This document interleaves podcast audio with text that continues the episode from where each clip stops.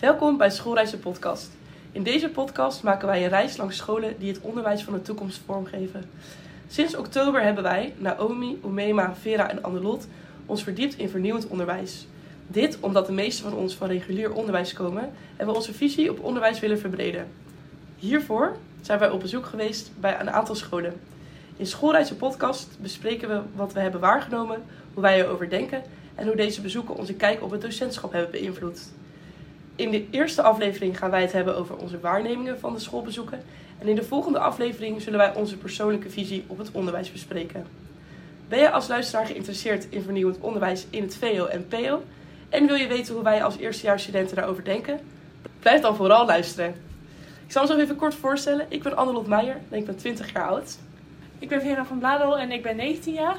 Ik ben Naomi Kreveld en ik ben 21 jaar. En ik ben Omema Abdurzak en ik ben 19. Bedankt voor het voorstellen. In deze aflevering gaan we het dus hebben over onze ervaringen. We zullen hierin bespreken wat ons is opgevallen tijdens onze schoolbezoeken, hoe de visie terug te zien is in het onderwijs en wat wij verder nog kwijt willen over deze visies. Om mee te beginnen is er een visie die we met z'n allen hebben bezocht. Uh, Naomi, zou je er misschien wat meer over willen vertellen? Dat wil ik zeker. Een paar weken geleden zijn wij naar een basisschool geweest die unitonderwijs toepast in de praktijk. Dit houdt eigenlijk in dat uh, twee groepen zitten samen en die hebben dan als het ware unitonderwijs. Ze hebben dan eigenlijk vier domeinen waar de leerlingen zitten. En ze kunnen ook zelf kiezen waar ze dan willen zitten. Als je bijvoorbeeld in een ruimte zit waar het best wel druk is en de leerling wil iets meer rust, dan kunnen zij naar een stilteruimte gaan. Want die is daar ook speciaal voor ontworpen. Um, wat je ook heel erg ziet bij het unitonderwijs, waar wij zijn geweest in ieder geval, was dat het eigenaarschap over leren ook echt bij de leerlingen zelf lag. Leerlingen, die hielden, uh, leerlingen hielden een portfolio bij en daarin werd eigenlijk hun persoonlijke groei in kaart gebracht. Op die manier ben je eigenlijk bezig met formatief toetsen in plaats van summatief. En dan ben je ook echt gefocust op de persoonlijke ontwikkeling van een leerling. En dat is heel goed om te zien dat je toch wel in het regulier onderwijs is het niet heel vaak dat dat zo gebeurt. En je merkt ook dat de leerlingen daar heel positief op reageerden op het uh, formatieve toetsen. Omdat ze ook echt trots waren om te laten zien wat ze hadden bereikt. En hun ouders werden betrokken, de docenten werden betrokken en de leerlingen werden betrokken. Dus eigenlijk was iedereen gewoon gelijk in het leerproces. En was het heel mooi om te zien hoe dit werd toegepast in het primair onderwijs. Wil iemand op het op aanhaken? Ja, ze werken op het, uh, bij het unitonderwijs ook vooral met portfolio. Um, dus door middel van het portfolio wordt de ontwikkeling van de leerlingen in kaart gebracht. Dus zij hebben niet uh, toetsen en de vaste rapporten met cijfers, maar ze hebben een portfolio waar ook de persoonlijke ontwikkeling erg centraal staat. Um, dus op die manier krijgen de leerlingen en de ouders van de leerlingen ook zicht op hoe de leerling zich persoonlijk ontwikkelt. En um, niet alleen maar het cognitieve vlak belangrijk is. Ja, en ze werkt uh, vooral uh, vanuit methodes, maar daar niet alleen mee. Ze verbreden het zelf uh, met andere opdrachten en activiteiten, zodat het ook echt op het kind zelf aangepast kan worden. En wat ik ook erg interessant vond, is het prisma wat ze daar hadden. Is er misschien iemand die daar wat meer over wil vertellen? Ja, het Prisma-onderwijs um, is eigenlijk speciaal voor de hoogbegaafde leerlingen op school. Deze leerlingen die zitten een aantal uren in de week bij een speciale klas, uh, waarbij zij met eigenlijk andere hoogbegaafden en een juf zitten. Hierbij krijgen zij de kans om wat extra uitdaging te krijgen buiten het uh, reguliere onderwijs dat zij krijgen. Dus we hebben bijvoorbeeld een uitdaging rondom grondstoffen en daar gaan ze zich dan in verdiepen. Um, en we hebben ook met leerlingen gesproken die in deze klas zitten. En zij uh, vonden het eigenlijk ook heel fijn. Dus dat is wel iets waar ook de school uh, veel mee bezig is. En ook was er in het lokaal uh, een stilteruimte in het midden, waar dan de kinderen ook hun rust even konden pakken of zelfstandig aan de slag konden in stilte. En dit was ook geluidsdicht. Dus dat was heel fijn, gaven de kinderen aan. En wanneer er ook echt uh, uitleg gegeven moest worden aan een bepaald aantal kinderen, kon dat ook binnen die stilteruimte of extra uitleg. Um, en wat ik heel mooi vond om te zien is, ze hebben dan binnen één domein uh, vier klassen zitten. Uh, dus eigenlijk is het best wel luidruchtig, maar omdat docenten heel erg op elkaar inspelen, is er genoeg ruimte voor een rustige uitleg. Er wordt ook heel veel met elkaar overlegd. En dat vond ik heel mooi om te zien. ze spelen dus echt heel erg op elkaar in.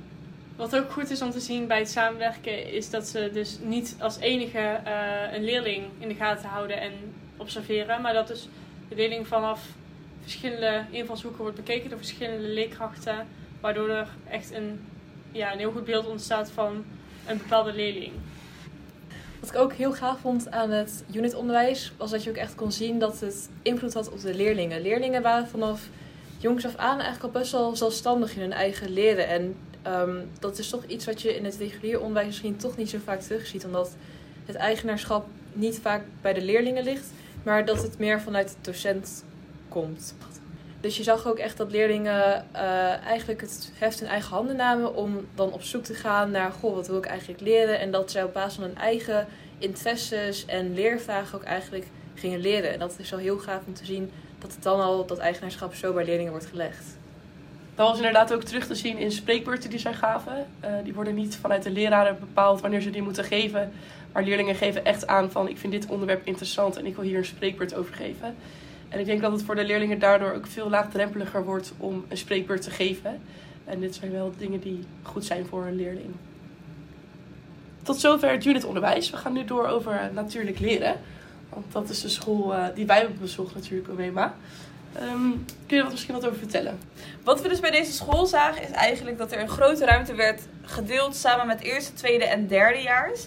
En dit was op zich al anders dan normaal. Verder. En um, daarnaast hebben ze ook geen lessen, maar schrijven ze zichzelf in voor workshops. Uh, voor de komende zes weken. Dus ze kunnen zelf bepalen waar ze wel en niet naartoe gaan. En welk onderwerp hun wel en niet aanspreekt. Ja, en in die workshops worden taallessen, rekenlessen, uh, gewoon alle vakken gegeven. Dus als je extra uitleg wil over een vak, dan moet je je daar dus voor inschrijven. Ja. En wat daar verder ook was, net zoals bij de vorige school, werd er geen gebruik gemaakt van een rapport, maar van een portfolio. En had je ook geen cijfers, maar was het gewoon puur je bent geslaagd of niet. En het was ook heel bewust, deze keuze gaven ze aan, om te vermijden dat kinderen cijfers met elkaar gingen vergelijken of zichzelf zagen als een cijfer in plaats van als een persoon. Ik vind het heel interessant dat jullie zeggen, hoe reageerden leerlingen hier eigenlijk op? Wat vonden zij hiervan?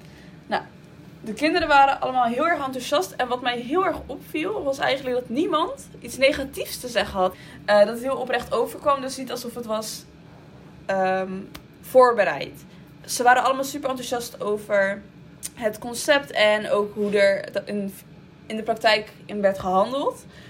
Dus dat viel mij heel erg op. Ik weet niet of dat jou ook opviel, Annelot? Ja, zeker. viel mij zeker inderdaad op. En uh, wat me ook opviel was dat uh, leerlingen zelf mochten kiezen of uh, ze in de pauze naar buiten gingen. En dat er om 12 uur een, een buitenactiviteit werd georganiseerd. leerlingen die hier naartoe wilden ook echt heel enthousiast naar buiten gingen. Omdat ze in, dat, in die tijd ook echt hele leuke dingen deden. Um, zo benoemde degene die ons rondleiden ook dat ze soms zelfs naar de kinderboerderij gaan.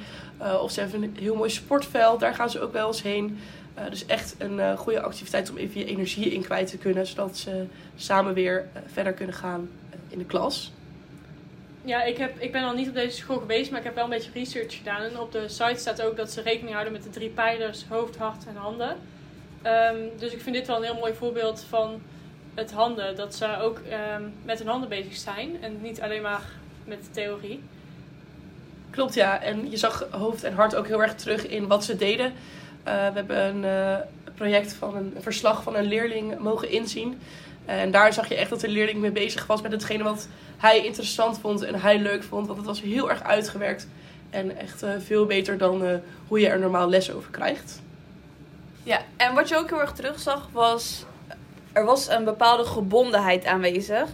En dat was te voelen, dat was te zien.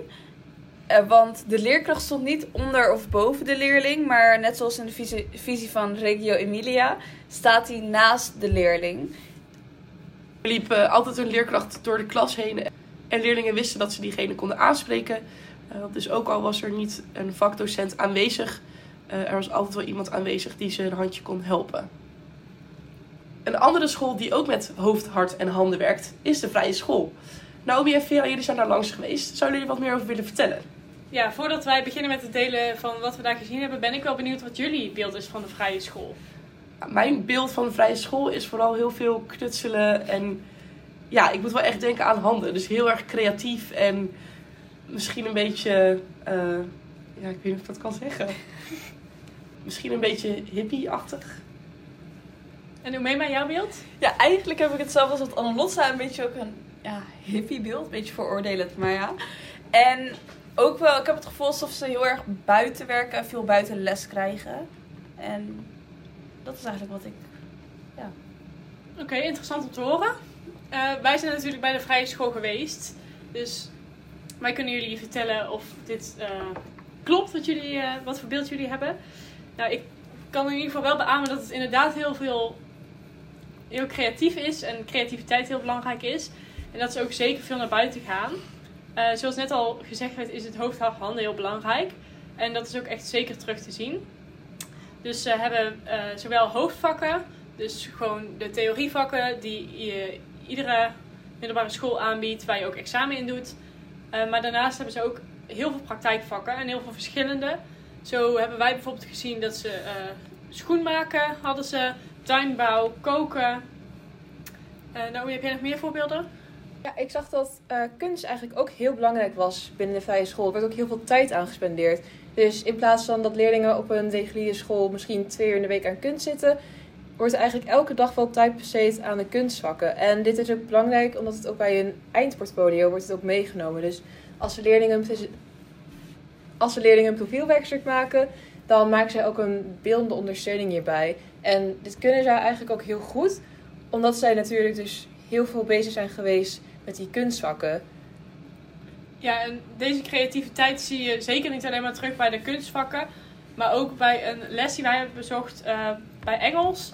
Was creativiteit ook echt heel erg belangrijk en leerlingen kregen heel veel ruimte.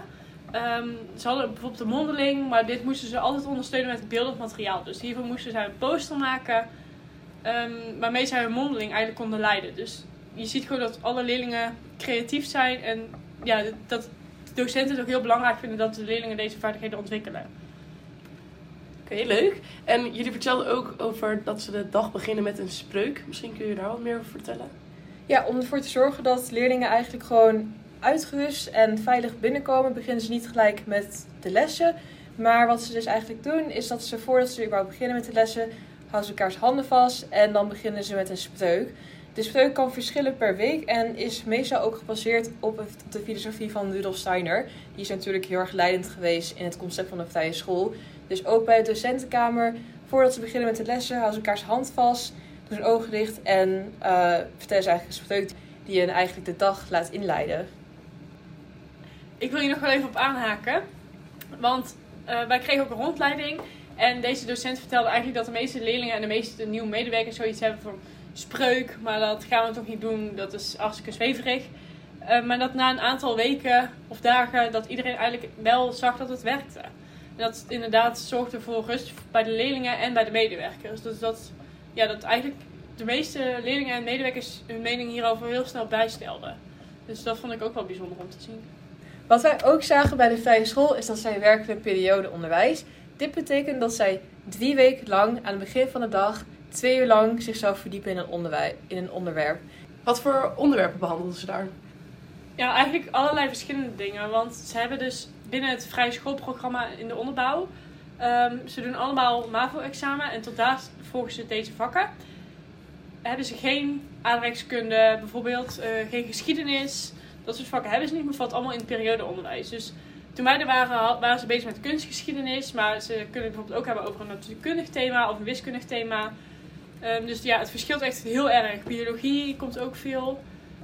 Wat ik ook heel leuk vond eigenlijk was dat ze dus niet alle vakken hebben. Maar ze doen wel hun best om in periodeonderwijs die vakken terug te laten komen. Dus omdat ze bijvoorbeeld geen aardrijkskunde hadden, hebben ze zich ook dus die weken lang verdiept in, het, in vulkanen. Dus een aardrijkskundig onderwerp. Dus het is heel gaaf om te zien dat het toch al wordt teruggebracht in het onderwijsprogramma van die leerlingen.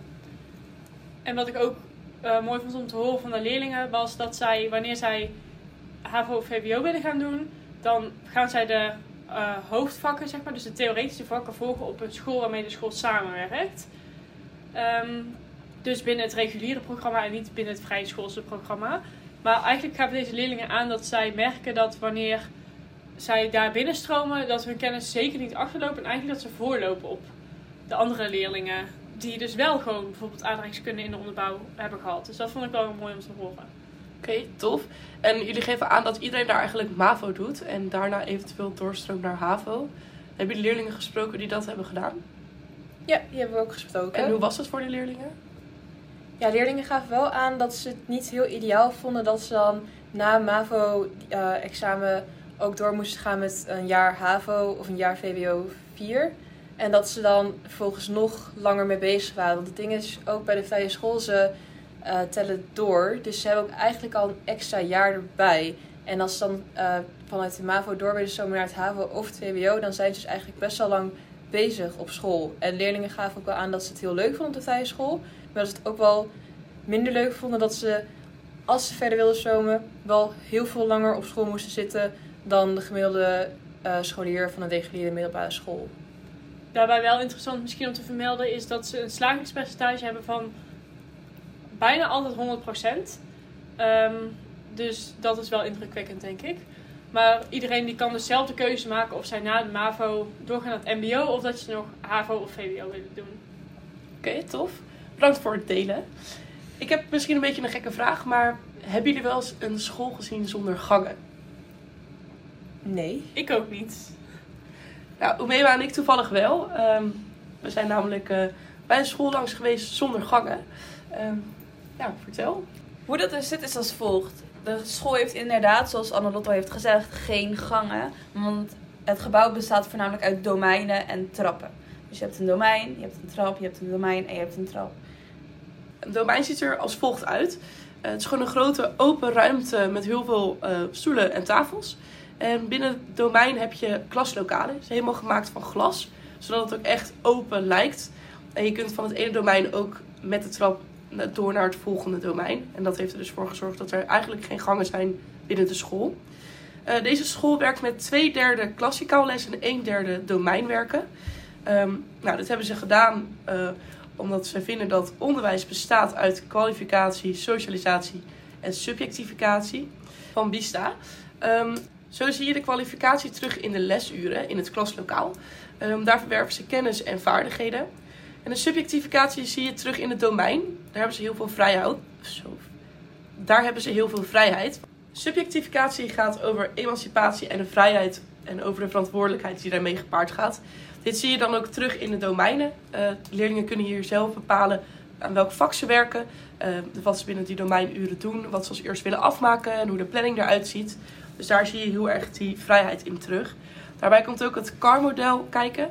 Um, dus competentie, autonomie en relatie. Uh, nou, uh, competentie zie je goed terug in de klas, waar ze dus kennis verwerven. Autonomie en relatie heel erg in het domein. Het domein gaat natuurlijk heel erg over zelfsturing. En de docent die we hebben gesproken gaf ook aan dat je een betere relatie met een leerling kan opbouwen. Dat je een leerling gewoon wat makkelijker aanspreekt wanneer die vrij aan het werk is. Hoe je dit terugziet in het gebouw en binnen de visie. Um, de school heeft dus veel glas, geen gangen. Uh, en in het domein heb je uh, klassen van glas. Uh, omdat de leerlingen dan elkaar kunnen zien. Het geeft een gevoel van vrijheid, omdat de ruimte open is. Um, leraren en leerlingen zijn makkelijk benaderbaar. En wat je ook goed terugziet is EDI. Dus de expliciete directe instructie staat dit voor. En om het even heel makkelijk uit te leggen, het houdt eigenlijk voornamelijk in ik, wij, jullie, jij. Dus ik leg iets eerst uit als mijn rol als leerkracht. Vervolgens doen we het samen. Vervolgens doen jullie, de leerlingen, het. En vervolgens doet de individu, de, leerling, het. En de ik, wij zie je heel erg terug in het leslokaal, in het klaslokaal. En de jullie, jij zie je weer heel erg terug op het domein. Verder maken ze ook in het eerste jaar gebruik van, de uh, van thema in plaats van alle vakken los. Je hebt MNT en MMC. MNT staat voor mens, natuur, techniek. En MMC staat voor mens, maatschappij en cultuur. De reden dat ze MNT en MMC hebben samengevoegd voor het eerste jaar is ook onder andere zodat de, zodat de leerlingen meer kunnen samenwerken en ook met op de domeinen kunnen werken. Ook staat MMC en MNT veel in het teken van projecten en zoals ik al zei, samenwerkingen. En is het eigenlijk ook een beetje unitonderwijs omdat er verschillende docenten rondlopen en je werkt met verschillende klassen ook samen. Ja, en uh, aardeskunde, geschiedenis en natuur en techniek vallen natuurlijk vaak samen. Uh, dus dan is het ook makkelijk om dit samen in één project te verwerken en hier één lesuur over te krijgen. En daarna in het domein verder uh, op door te gaan. Ook is de coaching heel erg belangrijk. En noemen ze hun mentor geen mentor, maar een coach. Dus ze zorgen heel erg voor de didactische coaching en voor het begeleiden. En dit wordt ook terug gekoppeld in de coachinglessen, oftewel de mentorlessen en op het domein. Er staat niet altijd een leraar van het vak op het domein. Uh, soms heb je, ben je met Engels bezig terwijl er een, een aardrijkskunde bij staat. Het gaat dus niet alleen om uh, coachen op het vak, maar ook coachen op oké, hoe kom jij verder? Welke stappen kun je zetten om verder te komen? Um, daarvoor is het coaching heel belangrijk. Tot zover de school zonder gangen. Ook zijn we langs geweest bij een school met de visie Kunst Kapskolan. Vera, wil jij daar wat over vertellen? Ja, um, ik ben er inderdaad langs geweest. En wat we hier eigenlijk heel erg terug zagen, wat daar heel belangrijk was, was de coaching. Um, de leerlingen hadden hier iedere ochtend coaching sessies. Of ze hadden één keer in de week een coaching sessie. Maar de eerste twee uren stonden hier in ieder geval voor gereserveerd. En wanneer zij dan geen coaching hadden, konden ze zelfstandig aan het werk. Um, dus hier hadden ze geen les. En wat mij heel erg opviel bij deze coaching is dat het heel erg persoonlijk is. Um, dus er wordt helemaal niet gesproken in eerste instantie over resultaten, maar het gaat echt over de leerling, over de ontwikkeling van de leerling, hoe de leerling het heeft op school. Um, dus dat staat echt voorop daar. Ze werken ook niet met cijfers op uh, school. Ze krijgen alleen maar feedback. En op die manier wordt hun ontwikkeling in de gaten gehouden. Leggen ze dit dan ook vast in een portfolio? Of hoe doen ze dat? Ja, ze werken met een online programma waarin het vast wordt gelegd. En hierin krijgen zij ook, het is een HAVO-VWO-school. En hierin krijgen zij ook um, te zien wat de feedback is. En of de leraar, denkt dat de leerling beter op de, HAVO, op de HAVO past of op het VWO. Maar zo wordt het niet gecommuniceerd met de leerlingen. Um, ze zitten namelijk in de eerste twee jaar altijd gemengd. De eerste drie jaar zelfs. Um, en dan werken ze eigenlijk met blauw en wit. En dus met de feedback. En dan als je wit hebt, dan um, wordt er aanbevolen dat je naar het VWO kan na het derde jaar. En als je blauw hebt, dan wordt er aanbevolen dat je naar de HAVO kan. Um, en zo is het eigenlijk online allemaal bijgehouden van iedere leerling. En wanneer deze coaching klaar is, beginnen ze eigenlijk altijd met een dagstart. Hierin worden verschillende dingen gedaan, bijvoorbeeld planning gemaakt met de leerlingen, maar ook gewoon besproken hoe het gaat met de klas. Um, dus hier is ook altijd even tijd om op te starten voordat je naar je lessen gaat. En eigenlijk wat hierna gebeurt is gewoon, ja, de lessen beginnen gewoon. Dit verschilt niet heel erg van het reguliere onderwijs op de school waar wij zijn geweest. Um, de docenten gaven ook aan dat zij naar Zweden gaan, waar het concept vandaan komt. En dat zij wel zien dat het hier nog heel anders is. Ze gaven op deze school ook aan dat het echt nog in ontwikkeling is. Uh, en de leerlingen die wij hebben gesproken zeiden ook dat zij wel echt coaching heel erg merkten in de dagstart, maar dat de lessen vooral nog op dit moment regulier waren. Los dat ze van dan geen toetsen en cijfers kregen. Wat waren de grootste verschillen met hoe het dan nu nog in Zweden is? Ja, binnen kunstschapsskolan is het ook heel belangrijk dat er heel veel buiten wordt gewerkt. En uh, in Zweden is er heel veel natuur. Nou is deze uh, school ook in de stad, wat het sowieso wat lastig maakt om echt de natuur in te trekken. Maar ook werd er gemerkt dat docenten dit nog niet echt in hun lespraktijk toe hebben gepast. En dat zij dit soms ook best wel lastig vonden. Uh, ze zijn op deze school ook nog niet heel lang bezig met het onderwijs. Dus binnen de bovenbouw weet ik ook niet precies hoe het gaat met het eindexamen op deze school. Wat vonden de leerlingen om met kunstkapskolan te werken? Ja, de leerlingen, zoals ik net al zei, vonden dus het coachen heel erg, wel heel erg fijn. Um, maar zagen het voor de rest nog niet heel erg terug. Um, en dat mocht van hen nog wel wat meer. En hoe is de relatie tussen leerlingen en de leraar? Ja, dat vond ik eigenlijk wel heel bijzonder om te zien, vooral tijdens de coachinggesprekken. Dat die relatie eigenlijk uh, ja, niet zo ver van elkaar afstaat. Dus de leerlingen staan heel dicht bij de leraar en de leraar heel dicht bij de leerling. En ze zijn echt bereid om met elkaar mee te denken. Um, en dit is denk ik ook omdat ze het dus best wel ook hebben over privézaken en zeker niet alleen maar over school. Dus dit is wel anders dan uh, binnen veel regulier onderwijs. Tot zover de scholen die wij bezocht hebben. Bedankt voor het delen van jullie ervaringen. Elke school die wij hebben bezocht heeft dus zo zijn eigen draai gegeven aan bepaalde theorieën waaruit hun visie is ontstaan. We hebben scholen bezocht met periodeonderwijs, kunstkapsalon waarin coachsessies erg belangrijk waren, de visie waarin ze met domeinen werken, unitonderwijs en prisma en het hoofd, hart en handen concept. Er zijn interessante dingen besproken die voor mij in ieder geval voor veel nieuwe inzichten hebben gezorgd. Werk jij op of weet jij een school waarop gewerkt wordt met vernieuwend onderwijs waar wij een kijkje mogen komen nemen? Laat het dan ook zeker weten via LinkedIn. In de volgende aflevering bespreken wij hoe we de schoolbezoeken hebben ervaren en hoe dit onze visie op onderwijs heeft veranderd. Tot de volgende aflevering.